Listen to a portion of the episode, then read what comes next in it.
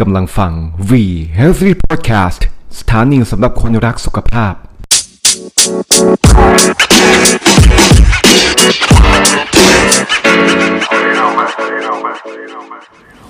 สวัสดีครับ สวัสดีทุกท่านครับ ขอต้อนรับทุกท่านเข้าสู่ V Healthy Podcast สถานีคนรักสุขภาพครับ แล้ววันนี้อยู่กับผมอีกเช่นเคยท็อปเทพ เทรนเนอร์คุณธรรมครับ เทพพิมะเที่ยงแท้ รับหน้าที่เป็นผู้ดำเนินรายการในวันนี้ครับ และที่สำคัญครับท็อปเทพไม่ได้มาคนเดียวอย่างแน่นอนครับ ผมมาพร้อมกับกูรูด้านมวยไทยวันนี้ครับ เขาคนนั้นก็คือ ครูเด่นมีชัย รวมใจเพื่อนครับ สวัสดีครับครูเด่นครับ สวัสดีครับ สวัสดีครับ รบกวนครูเด่นแนะนำตัวคร่าวๆนิดนึงครับ ครับ สวัสดีครับ ผมครูเด่นนะครับ ชื่อจริงว่าสัญญาชัยพุนเดชนะครับ ปัจจุบันทำงานอยู่ที่บริษัทของ V Fitness นะครับ ในตำแหน่ง Master of V Boxing and Physical Fitness Control นะครับตำแหน่งนี้ทำอะไรบ้างครับครูเด่นครับตำแหน่งนี้โดยทั่วไปเราก็ถูกมอบหมายให้ดูแลในเรื่องของคุณภาพของโปรแกรมการฝึกบ็อกซิ่งให้กับท่านสมาชิกครับ และอีกอันหนึ่งก็คือเราจะดูในเรื่องของสมรรถภาพความฟิตของน้องๆทีมงานของ v f i t n e s ทุก ๆ คนนะครับ ทุกคนเลยใช่ไหมครัใช่ครับผม โอเคนะครับผมขออนุญาตเรียกครูเด่นแล้วกันนะครับครับผม โอเค ครูเด่นครับ วันนี้หัวข้อที่เราจะมาพูดคุยกันเนี่ยเป็นในเรื่องของการฝึกมวยไทยในยุคโควิด ครับผม น่าสนใจเป็นอย่างยิ่งครับ ถือว่าเป็นกระแสครับ ใช่ครับนะครับสำหรับท่านผู้ฟังนะครับที่ติดตามรับฟังแล้วก็รับชมอยู่นะครับก็จะมีช่องทางนะครับทาง Spotify นะครับทาง YouTube เองก็ดีและช่องทางสุดท้ายก็คือช่องทาง Facebook นะครับอย่าลืมนะครับกดไลค์กดแชร์แล้วก็กด Subscribe กันด้วยนะครับ ครูเด่นครับครับผมอยากจะทราบประวัติความเป็นมาของฉายาที่บอก เด่นมีชัยรวมใจเพื่อน เป็นมาเป็นไปยังไงครับอื้อหือถ้าดูประวัติเนี่ยจะต้องยาวหน่อยนะครับ ครับ คุณท็อปยินดีแต่ครับวันนี้คุณเด่นจะรวบรวมมาให้แบบเอาตอนที่มันรู้สึกว่าตื่นเต้นที่สุดแล้วกันนะครับ ได้ครับผม นั้นความจริงแล้วเนี่ยช่วงชีวิตของเราของเราเนี่ยมันก็จะถูกแบ่งออกเป็นช่วงๆใช่ไหมครับ ครับ ก็คือช่วงวัยเด็กช่วงวัยรุ่นแล้วก็ช่วงวัยพี่ใหญ่ครูเด่นเข้ามาอยู่ในวงการมวยไทยเนะครับวัยไหน เรามากันตั้งแต่ถ้าเป็นนักมวยไทยอาชีพเนี่ยต้องมากันตั้งแต่วัยเด็กเลยสำหรับความเป็นอาชีพของความเป็นมวยไทย นั้นถ้าช่วงของความเป็นวัยเด็กเนี่ยคือส่วนหนึ่งที่มันจะหายไปก็คือกิจกรรมของเด็กๆเลยวันเนี้ยเท่ากับว่าครูเด่นไม่ได้ทำกิจกรรมเหมือนกับเพื่อนๆคนอื่นเลย ใช่ครับ เพราะเราเลือกที่จะเป็นนักนักมวยอาชีพนะครับอืมมันก็เลยทำให้กิจกรรมส่วนนั้นหายไปครับ แล้วมีรูปแบบการฝึกยังไงบ้างครับตั้งแต่ในช่วงวัยเด็ก ปกติแล้วนักมวยเนี่ยสิ่งหนึ่งที่ต้องคำนึงถึงก็คือ เราจะต้องให้ให้ให้กับให้ให้ใช้เวลาครับให้กับเรื่องของมวยเสียทั้งหมดก็คือเป็นในเรื่องของระเบียบของการฝึกซ้อม ไม่ว่าจะเป็นช่วงเช้าช่วงเย็น นั้นกฎระเบียบของการเป็นนักมวยอาชีพเนี่ยมันค่อนข้างมีอะไรค่อนข้างแบบเอ่อจำกัดมากครัมับนก็เลยทำให้วินัยของการเป็นนักมวยอาชีพเนี่ยมันค่อนข้างสูง เช้ามาเนี่ยเราต้องรับผิดชอบแล้ว ตื่นมารับผิดชอบกับตัวเองที่จะต้องแข่งวิ่งแข่งกับตัวเอง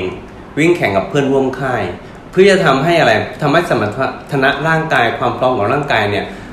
ดีที่สุดในเรื่องของการเตรียมพร้อมนะครับแล้วก็ใช้เวลาในเรื่องของการฝึกนี่ค่อนข้างยาวนานของแต่ละช่วง ทั้งในเรื่องของการฝึกทักษะในเรื่องของการเก็บเกี่ยวประสบการณ์พวกนี้มันก็จะเป็นเหมือนพื้นฐานที่จะทำให้เราประสบความสำเร็จในในวันข้างหน้านะครับเท่ากับว่าครูเด่นเนี่ย เข้าวงการมวยเนี่ยหรือฝึกซ้อมมวยตั้งแต่เด็กๆแล้วถูกไหมใช่ครับผม ถ้าเปรียบเทียบจนมาถึงช่วงชีวิตตอนเนี้ยนะครับขออนุญาตถามชกมาแล้วกี่ไฟท์ถ้าเอาเป็นมวยไทยนะครับ ตั้งแต่วัยเด็กจนถึงวัยปัจจุบันที่เรานับเป็นสถิติเนี่ย ผมต่อยมาประมาณ 194 ไฟท์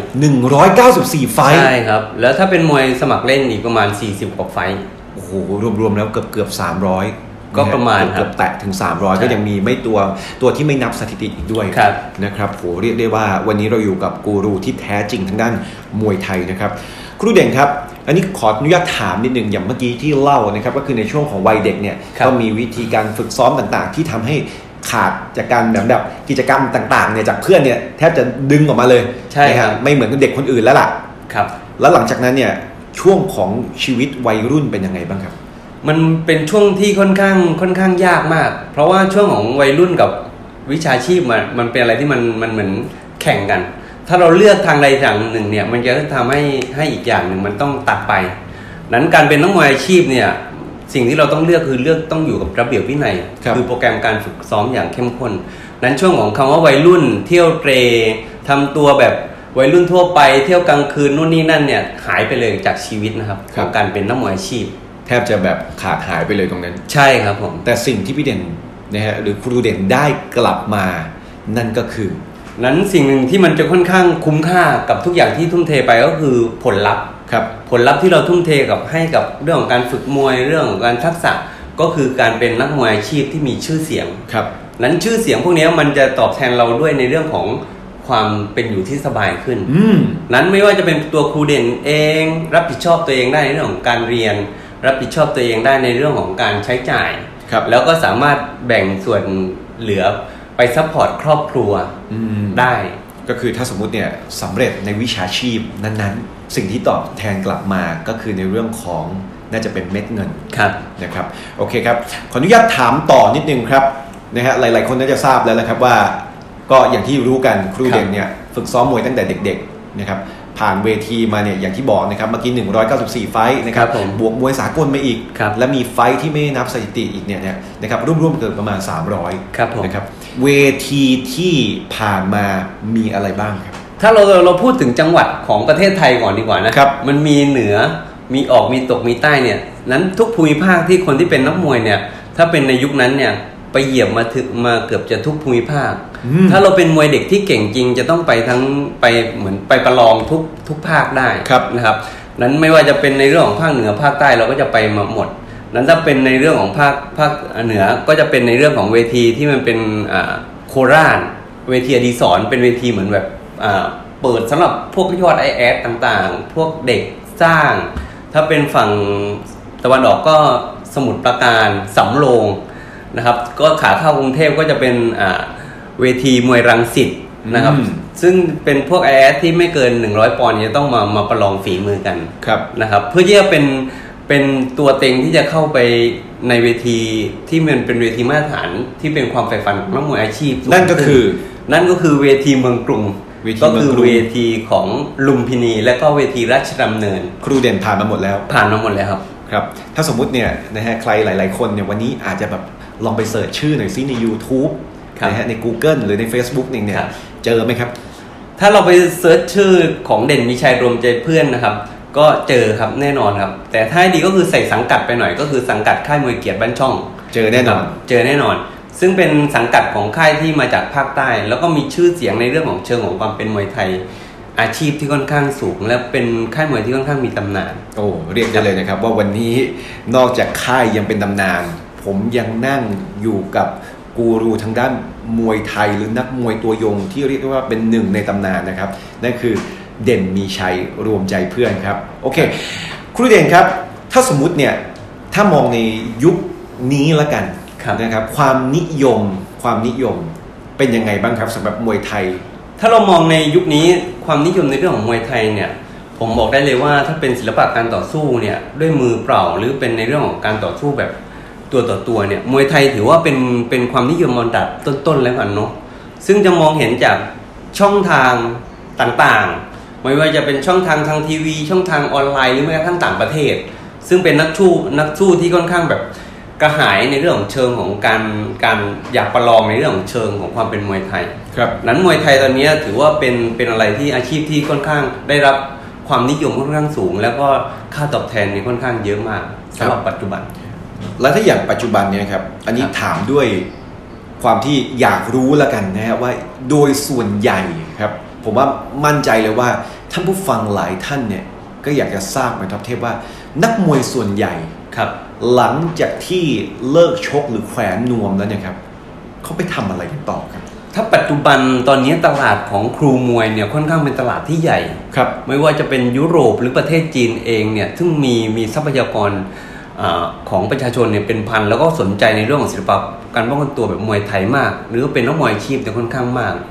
นั้นคนที่เป็นสายของมวยไทยอาชีพจริง ๆ ตอนนี้อาชีพของครูมวยเนี่ยถือว่าเป็นอาชีพที่ขาดตลาดนะครับ ตอนนี้เนี่ยถ้าใครสนใจอยู่นะครับสำหรับคนที่รับฟังอยู่นะครับครับสนใจเนี่ยนะฮะก็ศึกษาเพิ่มเติมได้ ใช่ครับตอนนี้ช่องทางในเรื่องของการศึกษาหรือว่าโอกาสของคนที่สนใจเรื่องของมวยเนี่ยตอนนี้ถือว่ามีโอกาสที่จะประกอบอาชีพตรงเนี้ย ได้ค่อนข้างเยอะ เพราะว่ามันจะมีหลักสูตร หรือว่ามีอ่าการเรียนรู้เนี่ยที่ค่อนข้างเหมือนเป็นตำราอย่างครูเด่นเองนะครับอย่างที่บอกว่าหลักสูตรเนี่ยหรือตำราที่บอกเนี่ยครับมีมีแบบเป็นเหมือนเป็นที่เป็นเทรนนิ่งมีเป็นการคุริฟายไหม แล้วก็มีการออกใบเซอร์ต่างๆไหมครับ ถ้าเอาสายถือว่าเป็นสายครูมวยแล้วกันเนาะครับนั้นถ้าเป็นสายครูมวยเนี่ยถือว่าตอนนี้ครูเด่นมายืนอยู่ในจุดที่เป็นครูผู้ฝึกสอน ถามว่าถ้าเป็นในเชิงของความเป็นครูมวยเนี่ยเราไม่สามารถเปรียบเทียบได้ว่าครูมวยสูงสุดอยู่ที่เท่าไหร่ เพราะครูมวยเนี่ยถูกฝึกมาเพื่อต้องการให้เรียนรู้อยู่ตลอดเวลา นั้นการฝึกจะต้องพัฒนาไปเรื่อยๆ แต่ถ้าในเรื่องของใบรับรองตอนนี้ครูเด่นจบตัวของ A license ประเทศไทย ก็คือเป็นครูมวยในระดับที่เป็น A license ของประเทศไทย โอเค ครูเด่นลองไล่เรียงลำดับหน่อยนะครับว่าครับถ้าสมมุติเนี่ยวันนี้นะครับสำหรับคนที่อาจจะฟังอยู่นะครับว่าวันนี้อยากจะก้าวมาสู่สายเป็นนักมวยอาชีพนะฮะหรือเป็นผู้ฝึกสอนเองก็ดีนะครับจะเริ่มต้นอย่างไรได้บ้าง ก็ถือว่าเป็นคำแนะนำแล้วกันเนาะครับนั้นถ้าสำหรับคนที่สนใจอาชีพของครูผู้ฝึกสอนมวยนะครับที่จะพัฒนาตัวเองให้เป็นในเรื่องของคนที่ ฝึกมวยนะครับ อันดับแรกเลยก็คือเรียนรู้ด้วยตัวเองก่อนครับนะครับ กับค่ายมวยต่างๆนะครับ เพื่อที่จะสร้างอะไรสร้างโปรไฟล์ความน่าเชื่อถือนะครับ อันดับต่อไปก็คือ พยายามเข้าไปสู่กระบวนการในเรื่องของการอบรมของภาครัฐให้ได้ โดยเฉพาะการอบรมที่ผ่านการรับรองจากกกทอืมหรือว่าการกีฬาแห่งประเทศไทย ซึ่งมีสำนักงานคณะกรรมการกีฬามวย ผู้กำกับดูแลอยู่ นั้นขั้นตอนของการเรียนเนี่ยก็จะ ดูในเรื่องของอาคุณสมบัติความพร้อมก็คือมีในเรื่องของพวกข้อมูลต่างๆมานะครับ ก็จะเป็นในเรื่องของ C license นะครับ A license พวกเนี้ยก็ไล่ไป C license B license แล้วก็ A license ถือว่าเป็นขั้นสูงสุดของครูฝึกนะในเรื่องของ license อ่าก็ถือว่าเรียกง่ายๆก็เป็นเป็นขั้นลำดับครับผมแล้วก็เหมือนลักษณะเป็นโค้ชแล้วกัน ใช่นะครับถ้าในยุคใหม่เราเรียกโค้ชครับผมโอเค ถามต่อครับ อย่างถ้าสมมุติเนี่ยอย่างที่ท็อปเทพบอกไปนะครับเป็นในรูปแบบของโค้ชแล้วแล้วก็ในรูปแบบปัจจุบันเนี่ยนะครับเราเราเห็นกันมากเลยนะครับทางสื่อโซเชียลต่างครับไม่ว่าจะเป็นอะไฟต์การแข่งขันเองก็ดีนะครับคนหลาย ๆ คนเนี่ยก็มีการโพสต์ท่าทางต่างๆเนี่ยลงในโซเชียลเกี่ยวกับในเรื่องของมวยไทยนะครับและประสบการณ์การสอนมวยของครูเด่นที่ผ่านมาเนี่ยเป็นยังไงบ้างครับ ถือว่าถือว่าค่อนข้าง ได้เปรียบจากคนอื่นแล้วกันเนาะเพราะว่าครูเด่นเป็นสายครูมวยครูอาชีพนะคครัรับบ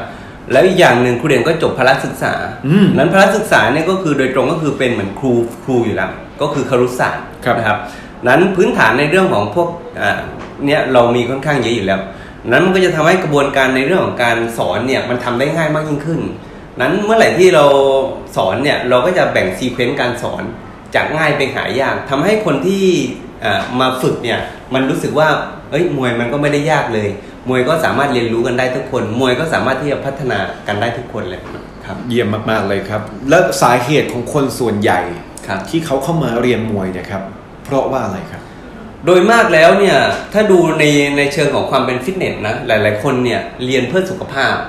แต่ในสุขภาพจริง ๆ โดยจิตใจลึกๆของเขาเนี่ยเขามีในเรื่องของความกระหายศิลปะ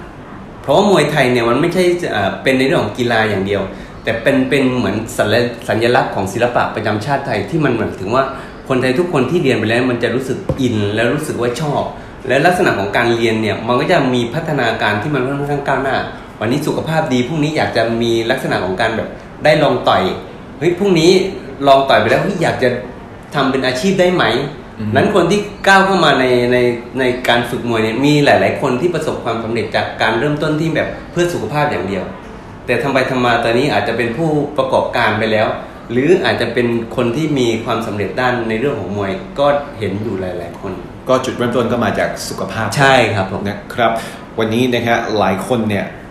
อยากแล้วนะฮะวันนี้อยากแล้วอยากจะเรียนมวย ครับนะครับหรืออยากจะเรียนมวยกับครูเด่นเองก็ตามนะครับยินดีครับขออนุญาตถามนิดนึงครับ ถ้าอย่างเปรียบเทียบละกันนะครับ ถ้าอย่างผู้ชายกับผู้หญิงเนี่ยใครเรียนมวยเยอะกว่ากันครับ ถ้าถามว่าผู้ชายกับผู้หญิงใครเรียนมวยเยอะมากกว่ามากกว่ากัน ถ้าในกลุ่มของฟิตเนสนะครับ ตอนนี้ 80%จะเป็นผู้หญิง อืมครับ กลับกันเลย ใช่นะฮะหลายคนอาจจะคิดว่าเฮ้ยน่าจะเป็นผู้ชาย แต่ที่จริงเป็นผู้หญิงเป็นผู้หญิงครับ และมีข้อแตกต่างยังไงครับสำหรับวิธีการสอน สำหรับผู้หญิงเนี่ยให้ความสำคัญในเรื่องของสุขภาพเนี่ยเป็นอันดับหนึ่งอยู่แล้วครับแต่นอกเหนือจากในเรื่องของความสำคัญในเรื่องของสุขภาพเนี่ยผู้หญิงจะได้มากกว่านั้น ก็คือในเรื่องของทักษะของการป้องกันตัวอืมซึ่งมีมีผู้หญิงหลายคนที่เรียนไปแล้วเนี่ยสามารถนำทักษะพวกนี้ไปใช้ในเรื่องของเชิงของการป้องกันตัวได้จริง ๆ แล้วก็สามารถที่จะไปถ่ายทอดให้กับคนที่แบบเพื่อนกันครอบครัว หรือเป็นไกด์ไลน์ในเรื่องของการออกกำลังกายได้นั้นความแตกต่างในเรื่องของรายละเอียดของโปรแกรมการฝึกเนี่ยระหว่างผู้ชายผู้หญิงเนี่ย แทบจะไม่ไม่มีความแตกต่างกันเลยครับ แสดงว่าก็คือรูปแบบการฝึกสอนเนี่ยนะครับครับ คล้ายกันเลย คล้ายกันเลยครับโอเคที่เหลือก็อยู่ในเรื่องของพวกรายละเอียดครับความพร้อมของร่างกายจุดเริ่มต้นนะครับ โดยส่วนตัวผมเองผมก็มองว่าเราควรจะเรียนเพราะว่าหนึ่งคือมวยไทยเนี่ยเป็นศิลปะการต่อสู้ประจำชาติของเราครับผมสองถ้าสมมุติเนี่ยเราฝึกซ้อมบ่อยๆนะครับเราไม่ทราบว่า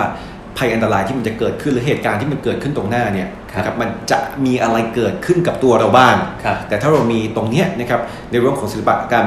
ป้องกันตัวต่างๆเนี่ยแน่นอนละมันทำให้คุณรอดจากสถานการณ์นั้น ๆ ได้ครับนะครับและอย่างช่วงโควิด -19 แบบเนี้ยครับสำหรับครับคนที่ฝึกสอนนะฮะไม่ว่าจะเป็น personal trainer เองก็ตามครับนะครับหรือคนที่ฝึกซ้อม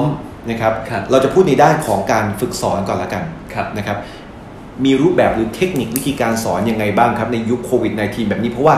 เจอตัวกันไม่ได้ อันนี้ก็ถือว่าเป็นเป็นข้อจำกัดแล้วกันเนาะในเรื่องของโควิดเนี่ยครับแต่ว่ามันมันไม่ใช่เป็นเหตุผลที่เราจะไม่ซ้อมมวยครับเพราะว่ามันมีทางเลือกหรือมีวิธีของการ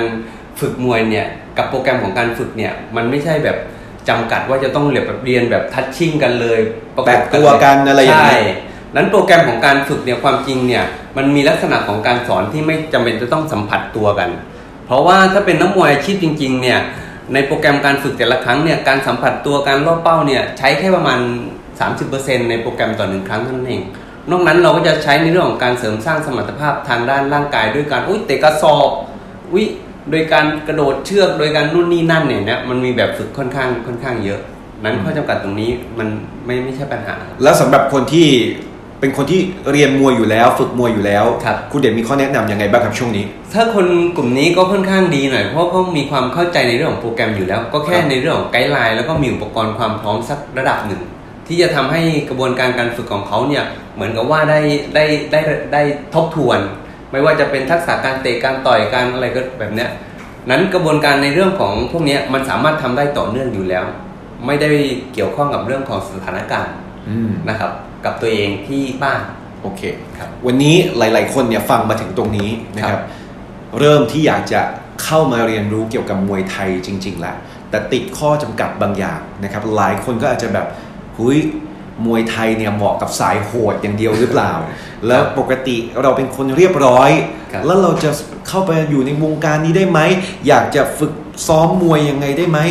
ถ้าถามแบบนี้เลย ถ้าเป็นคนเรียบร้อยเนี่ยเรียนมวยได้ไหมครับ แนะนำเลยครับ เพราะว่ามวยเนี่ยมันไม่ต้องกลัวนะว่าจะเจ็บ หรือมันไม่ต้องกลัวว่าจะต้องแบบเจออะไรที่มันรุนแรงนะครับนั้นตัวของรูปแบบของการฝึกมวยเนี่ยมันไม่ได้ฝึกแค่ในเรื่องของทักษะของการใช้หมัดเท้าข่าศอกอย่างเดียวนะครับ แต่มันจะฝึกในเรื่องของกระบวนการในเรื่องของการเรียบเรียงต่างๆ ให้ร่างกายของเราเนี่ยรู้จักการคิดการประยุกต์ การหลบหลีก การแก้ไขสถานการณ์พวกนี้ แล้วก็สำคัญก็คือ ถ้าเป็นคนขี้อายขนาดนั้นก็จะยิ่งเพิ่มความมั่นใจให้กับตัวเองอืมได้มากยิ่งขึ้นดีครับเพราะว่าการเรียนมวยเนี่ยมันเหมือนว่าการที่เราได้แสดงศักยภาพลึกๆ ข้างในตัวเราเองออกมาด้วยครับครับผมวันนี้หลายคนฟังมาถึงตรงนี้อย่างที่ท็อปเทพบอกนะครับครับว่าไม่ว่าจะเป็นแบบอุ้ยมวยจะเหมาะกับสายโหดอย่างเดียวหรือเปล่านะฮะคนเรียบร้อยก็เรียนได้ครูเด่น confirm เลย ใช่นะครับสนับสนุนเลยครับติดใจแน่นอน ข้อจำกัดครับสำหรับคนที่อยากจะฝึกซ้อมมวย อยากที่จะเริ่มต้นเนี่ยนะครับข้อจำกัดมีอะไรบ้างครับ อันดับแรกเลยนะครับ ช่วงวัยเนี่ยมันไม่ใช่เป็นในเรื่องของข้อจำกัดนะครับ บางคนคิดว่าอุ๊ยวัยเด็กเรียนไม่ได้ วัยผู้ใหญ่วัยซีเนียเยอะๆแบบเนี้ยจะเรียนไม่ได้ไม่ใช่นะครับ แต่ว่าสามารถเรียนได้ทุกคนที่เหลือก็อยู่ในเรื่องของจุดเริ่มต้น แต่ข้อจำกัดที่ค่อนข้างต้องให้ความสำคัญก็คือเป็นในเรื่องของ เงื่อนไขเกี่ยวกับเรื่องของความเสี่ยงด้านสุขภาพด้วยกันอืมเนาะนั้นตรงจุดเนี้ยบางทีเราจะต้องไปทำการอะไรทำการในเรื่องของการสัมภาษณ์ การตรวจสอบให้ดีความพร้อมของด้านร่างกายว่า มันมีปัจจัยในเรื่องของความเสี่ยงหรือเปล่าเเช่นถ้าเหนื่อยเยอะๆออกกำลังกายเยอะๆ cardio มากๆ มีปัญหาเกี่ยวกับเรื่องของสุขภาพด้านไหนบ้างแบบเนี้ยพวกนี้ก็จะเป็นองค์ประกอบในเรื่องของการวางแผนในเรื่องของการฝึกซ้อม เพื่อให้เพื่อให้อะไรข้อจำกัดพวกเนี้ยมันมีปัจจัยเสี่ยงในระหว่างที่เราฝึกซ้อมน้อยที่สุด แต่ว่าถ้าเราอยู่ในวิธีของการฝึกซ้อมที่มันถูกต้องเนี่ยปัจจัยเสี่ยงพวกนี้อาจจะทำให้รู้สึกว่ามันหายไปได้เนาะกับการใช้วิธีของการฝึกหรือออกกำลังกายแบบมวยไทยอ่าก็แสดงว่าถ้าสมมุติเนี่ยในกรณีถ้าคนที่จะอยากมาฝึกมีปัญหาเกี่ยวกับในเรื่องของสุขภาพครับอาจจะต้องมีข้อควรระวังนิดหนึ่งใช่ครับนะครับแต่ไม่ต้องกลัวเพราะว่าค รูฝึกสอนของเรานะครับหรือ personal trainer ของเราเนี่ยนะครับได้รับการเทรนนิ่งมาเป็นอย่างดีครับถ้ายุคปัจจุบันค่อนข้างเก่งนะคครัรับบสำหรับการเป็นครูผู้ฝึกสอน เพราะแต่ละคนที่เจอน้องๆเนี่ยมีประสบการณ์หรือผ่านการฝึกอบรม หรือว่าผ่านอ่าหลักสูตรที่เป็นในระดับปริญญาที่ค่อนข้างโดยตรงอืมไม่ว่าจะเป็นวิทยาศาสตร์การกีฬาพละศึกษาพวกเนี้ยซึ่งมันมีหลักในเรื่องของพวกโครงสร้างต่างๆของร่างกาย ซึ่งจะให้ผลลัพธ์ในเรื่องของการออกกำลังกาย หรือว่าวางแผนในเรื่องของการออกกำลังกายให้กับท่านสมาชิกที่จะทำให้ตัวเองเนี่ยเปลี่ยนแปลงไปในในทิศทางที่ดีขึ้นเนี่ยได้ดีมาก แสดงว่ารูปแบบการฝึกสอนในตอนนี้ครับนะครับก็มีการอ้างอิงเกี่ยวกันในเรื่องของวิทยาศาสตร์เข้ามาเกี่ยวข้องอย่างที่ครูเด่นได้กล่าวไว้เมื่อกี้ ใช่ครับผม เพราะว่าตอนนี้เนี่ยความเชื่อมั่นของท่านสมาชิกโดยรวมแล้วกัน ที่ทำให้โปรแกรมมวย หรือว่าทำให้อ่าศิลปะประจำชาติไทยเนี่ยได้รับความ ได้รับได้รับความนิยมเนี่ยเป็นอันดับต้นๆเนี่ยเพราะว่าหลักวิทยาศาสตร์พวกนี้มันเป็นตัวหนึ่งที่มันค่อนข้างอ้างอิงค่อนข้างชัดเจนอยู่แล้วว่าการออกกำลังกายแบบมวยไทยเนี่ยมันไม่ใช่เป็นหลักการในเรื่องของการออกกำลังกายที่มีความเสี่ยงในเรื่องของด้านร่างกาย ด้านจิตใจ หรือว่าแม้กระทั่งความก้าวร้าวต่างๆเนี่ยมันมันไม่ใช่ แต่มันกลับจะส่งเสริมเสียมากกว่า แข็งแรงขึ้น มีศิลปะการป้องกันตัวมีจิตใจที่ค่อนข้างเด็ดเดียวกล้าหาญแต่ว่าไม่ได้เป็นคนที่ ก้าวร้าวนะครับ ในเรื่องของการใช้ศิลปะมวยไทยครับอันนี้ขออนุญาตแชร์แล้วกันนะครับพครัอบดีผมเห็นข่าวหนึ่งนะครับครับ ก็เกี่ยวกับในเรื่องของการป้องกันตัวนะครับจากที่ได้ดูข่าว อันนี้เป็นข่าวดังทั่วโลกเลยนะครับท่านผู้ฟังครับ แล้วก็ครูเด่นครับ เหมือนผมเห็นว่าคนเอเชียครับส่วนใหญ่ที่ไปอาศัยนะครับอยู่ตาม ต่างประเทศไม่ว่าจะเป็นสหรัฐอเมริกาเองก็ดี หรือประเทศต่างๆ ในยุโรปเองก็ดีนะครับครับผมเห็นเหมือนลักษณะน่าจะเป็นการเหยียดเชื้อชาติอืมครับผมแล้วกลายเป็นว่า คนส่วนใหญ่ที่มาจากแถบเอเชียครับโดนทำร้ายนะครับครูเด่นมีความคิดเห็นยังไงกับตรงนี้บ้างครับ ข่าวตรงนี้ครูเด่นก็ก็ได้เห็นทางช่องทีวีต่างๆ ที่เขานำเสนอเนาะ ก็ได้เห็นว่าความเป็นอยู่ของคนเอเชียในต่างประเทศเนี่ยความจริงเนี่ยก็จะถูกริดรอนสิทธิประมาณนี้ในเรื่องของการใช้ความรุนแรงแล้วก่อนเนาะนั้นตัวหนึ่งที่ครูเด่นเห็นแล้วก็รู้สึกดีมากก็คือในต่างประเทศเนี่ยตอนนี้เนี่ยศิลปะการป้องกันตัวมวยไทยถือว่าเป็นศิลปะที่ได้รับความนิยม และถือว่าเป็นอาวุธคู่กายที่ประจำตัวหรือว่าติดตัวไปเนี่ยได้อย่างสบาย แล้วก็ใช้ในยามขับขัน ขับขันที่ว่าเนี่ยไม่ใช่ว่าใช้ในเรื่องของการแบบทำร้ายคนอื่นนู่นนี่นั่น เหมือนสถานการณ์ของการถูกข่มเหงแบบเนี้ยนะครับไม่ว่าจะเป็นรุ่นของผู้สูงวัยผู้ยงผู้หญิงแบบเนี้ยถ้าฝึกศิลปะพวกเนี้ยอันดับแรกเลยเขาสามารถที่จะป้องกันตัวเองได้ในระดับหนึ่งครับในเรื่องของการการเซฟตี้ตัวเองหรือการป้องกันตัวเอง เพราะว่าทักษะของมวยไทยเนี่ยแค่คุณยกการดขึ้นมาตั้งการดแล้วก็จ้องตาคู่ต่อสู้เนี่ยมันก็จะทำให้สื่อถึงอะไรบางอย่าง ให้เขามองเห็นเลยว่าเฮ้ย คนนี้เนี่ยไม่ใช่เป็นเหยื่ออมหรือว่าไม่ใช่เป็นเป็นอะไรที่เขาจะแบบไปทำร้ายได้ได้ง่าย ๆนะครับ นั้นมันก็เลยทำให้เห็นภาพของในต่างประเทศ โดยเฉพาะครูมวยที่ไปอยู่ต่างประเทศ หรือว่าคนไทยที่มีมีมีศิลปะพวกเนี้ยก็ได้มีแบบไปตั้งชมรมบ้าง ไปตั้งกิจกรรมในเรื่องของการฝึกตามสวนสาธารณะ เป็นศิลปะการป้องกันตัวแบบมวยไทย ซึ่ง ถ้าเราไปดูเนี่ยศิลปะการต้องป้องกันตัวแบบมวยไทยตอนนี้เนี่ยถือว่าแทบจะเป็นศิลปะการป้องกันตัวที่ได้รับความนิยมเป็นระดับหนึ่งในเรื่องของการฝึก และมันสามารถฝึกได้ง่าย แล้วก็มีทักษะที่ไม่ค่อยสลับซับซ้อน แล้วก็สามารถใช้งานได้จริง ๆนะครับ ในเรื่องของศิลปะตรงนี้ครับนั้นถ้าเป็นคนที่จะเดินทางไปหรือว่าน้องๆคนไทยคนไหนที่สนใจจริงๆนะไม่ว่าจะเป็นนักเรียนนักศึกษา เพราะว่ามวยไทยเนี่ยมันมันเป็นศิลปะการป้องกันตัวประจำตัวอยู่แล้ว สองมันบ่งบอกถึงความเป็นไทยอยู่แล้ว แล้วสิ่งสำคัญคือมันสามารถที่จะเขียนเป็นโปรไฟล์สำหรับตัวเองก็คือในเรื่องของความสามารถพิเศษอืมของความเป็นมวยไทยด้วย ดีมากๆครับ ก็ลองฝึกดูแล้วก็จะได้ใช้ได้สำหรับเบื้องต้นเนี่ยครับครูเด่นมีคำแนะนำหรือวิธีการป้องกันตัวง่ายๆเนี่ยให้สำหรับผู้หญิงเด็กครับหรือคนสูงวัยยังไงบ้างครับ อันดับแรกเลยนะครับ ถ้าเราถ้าเราเจอสถานการณ์ สิ่งแรกที่เราจะต้องจะต้องทำตัวทำให้ได้ก่อนก็คือ พยายามควบคุมจิตใจตัวเองให้ได้ ถ้าคนที่ผ่านกระบวนการการฝึกในเรื่องของเชิงของการต่อสู้แบบมวยไทยเนี่ยการที่เรายกกราบตั้งท่าเนี่ยก็คือการควบคุมตัวเราเองนะครับไม่ให้อยู่ในภาวะของความตกใจ ภาวะของการเสียการควบคุมนะครับก็สามารถที่จะควบคุมตัวเองได้ค่อนข้างง่ายนั้นเมื่อไหร่ที่เรายกกาดขึ้นมาเหมือนกับว่าเราโปรเทคส่วนที่มันแบบค่อนข้าง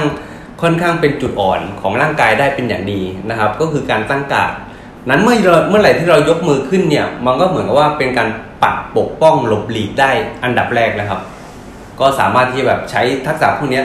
เขาเบี่ยงมือมาเราก็ปัดได้เขาส่งแขนมาเราก็ล็อกได้เขาเตะมาเราก็สามารถจับได้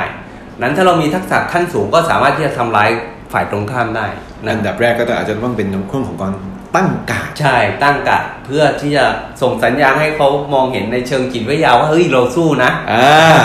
โอเค ประมาณนี้เยี่ยมมากๆครับ ขอบคุณมากครับครูเด่นครับ วันนี้เรียกได้ว่าโอ้โหได้ความรู้นะครับ เกี่ยวกับในเรื่องของด้านการฝึกมวยไทยเยอะมากครับครับถ้าสมมุติเนี่ยหลายคนที่ติดตามรับฟังมาถึงตอนเนี้ยอยากสนใจที่จะเรียนเกี่ยวกับมวยไทยมีช่องทางทางไหนบ้างครับครูเด่นครับ ถ้าเราต้องการเรียนมวยจริงๆเนี่ยครูเด่นแนะนำเลยนะครับว่า สิ่งหนึ่งที่เราจะต้องทำเลยก็คือหาสถานที่ แล้ว V Fitness ก็เป็นทางเลือกหนึ่งที่ครูเด่นคิดว่า ตอบโจทย์ในเรื่องของการฝึกมวย แล้วเราให้ความสำคัญกับทุกๆคนที่มาออกกายที่นี่ในเรื่องของโปรแกรมมวยอยู่แล้วนะครับ และรับรองได้เลยว่ามาตรฐานของครูฝึกที่นี่เนี่ยกว่าจะได้มาเป็นครูผู้ฝึกสอนมวยต้องต้องผ่านขั้นตอนของการอบรมตั้งแต่1 2 3 กว่าจะได้มาเป็นครูผู้ฝึกแล้วก็ออกแบบโปรแกรมดูแลท่านสมาชิกเนี่ยมันไม่ใช่เรื่องง่ายสำหรับครูฝึกของ V Fitness ครับอืมแนะนำได้เลยครับ V Fitness ทุกสาขายินดีต้อนรับทุกๆคนครับ ขอบคุณมาก ๆ ครับครูเด่นครับ สุดท้ายนี้ผมอยากจะให้ครูเด่นครับ ฝากอะไรถึงนะครับสำหรับคนที่อยากจะเริ่มฝึกมวย หรือฝึกอยู่แล้วเองก็ดีนะครับ ในช่วงโควิดอย่างนี้ต้องปรับตัวยังไงกันบ้างครับ ครับอันดับแรกเลยนะครับ ครูเด่นว่าถ้าคนที่ทำอยู่แล้วก็ถือว่าชื่นชมครับนะครับสำหรับคนที่กำลังคิดเนี่ยถือไม่ต้องคิดแล้วครับสำหรับตอนนี้เนี่ยยิ่งช่วงสถานการณ์แบบนี้เนี่ยสิ่งแรกที่เราจะต้องดูแลก็คือดูแลตัวเราเองก่อนเป็นอันดับแรก นั้นการดูแลตัวเราเองก่อนอันดับแรกที่ง่ายที่สุดก็คือการดูแลด้วยการออกกำลังกาย ไม่ใช่การเดินไปเพื่อที่หาเครื่องป้องกันอย่างอื่นนะครับ ก็ออกกำลังกายให้เพื่อที่ให้สุขภาพสมรรถภาพร่างกายเนี่ยฟิตแข็งแรงเพื่อที่จะมี แรงต้านต่างๆ กับที่จะเข้ามาทำให้ร่างกายเพียงพล้ำได้ แต่ว่าให้ฝึกในเรื่องของความเป็นมวยไทย เพราะมวยไทยเนี่ยไม่ได้มีข้อจำกัดในเรื่องของ การใช้อะไรที่มันค่อนข้างยุ่งยาก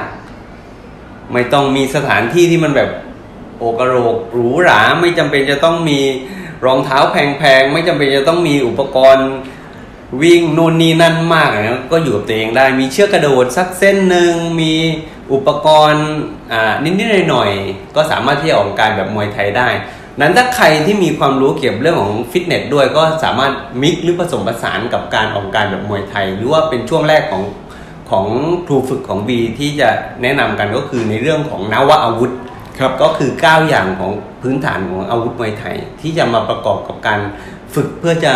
ทำให้พัฒนาศักยภาพหรือสมรรถภาพร่างกายของร่างกาย ให้มันเหมือนกับว่าได้ได้เรียนรู้และก็เรียบเรียง sequence ของการฝึกทักษะพวกเนี้ยโดยทำกับกิจวัตรที่เราทำประจำวัน เช่นท่า squat ท่า leg lunge ท่าจ็อกกิ้งท่านู่นนี่นั่น push up มันก็สามารถ mixตัวของนวอาวุธเข้าไปได้แทบจะทุกอันนะครับ อันนี้ก็คือเป็นรูปแบบของการฝึกที่ง่าย ๆนะครับ วันนี้เสียดายถ้ามีถ้ามีเวลาที่มันมี จะทำท่าให้ดูบ้างโอ้โห วันนี้ต้องเรียกได้เลยนะครับว่าครบเครื่องจริง ๆนะครับ เกี่ยวกับเรื่องของมวยไทยนะครับในช่วงโควิด -19 แบบนี้นะครับสำหรับใครที่รับฟังมาถึงตรงนี้นะครับ คุณรู้แหละแน่นอนประโยชน์ของการฝึกมวยไทยนะครับ วิธีการป้องกันตัวต่างๆนะครับ แล้วก็ประวัติความเป็นมาของกูรูครับของเราในวันนี้นั่นก็คือครูเด่นมีชัยรวมใจเพื่อนวันนี้ขอขอบคุณครูเด่นมากๆครับ ขอบคุณครับ สวัสดีครับ ขอบคุณครับสำหรับท่านผู้ฟังนะครับท็อปเทพขอขอบคุณนะครับที่ฟังตั้งแต่ต้นจนจบเลยนะครับ วันนี้คุณได้สาระความรู้เนี่ยอรรถรสเกี่ยวกับทางด้านมวยไทยอย่างเต็มที่นะครับ และที่สำคัญครับ อย่าลืมนะครับดาวน์โหลด Spotify Application ง่ายๆครับ เพียงแค่คุณค้นหาคำว่า V Healthy Podcast กดติดตาม และคุณสามารถรับฟังได้ทุกตอนแล้ววันนี้นะครับ หรือคุณจะรับฟังนะครับจากอีกหลากหลายช่องทางไม่ว่าจะเป็น1ครับอย่างที่บอกครับ Spotify We Healthy Podcast Channel ครับช่องทางที่ 2 ครับ YouTube We Fitness Official ครับและช่องทางสุดท้ายครับ Facebook นะครับ We Fitness Thailand และที่สำคัญครับ อย่าลืมติดตาม content สาระความรู้ดีๆ ได้นะครับ จากพอดแคสต์ของเราครับสำหรับวันนี้ครับ ผมท็อปเทพเทรนเนอร์คุณธรรม และครูเด่น ขอตัวลาไปก่อน อย่าลืมติดตามกันนะครับ สวัสดีครับ สวัสดีครับ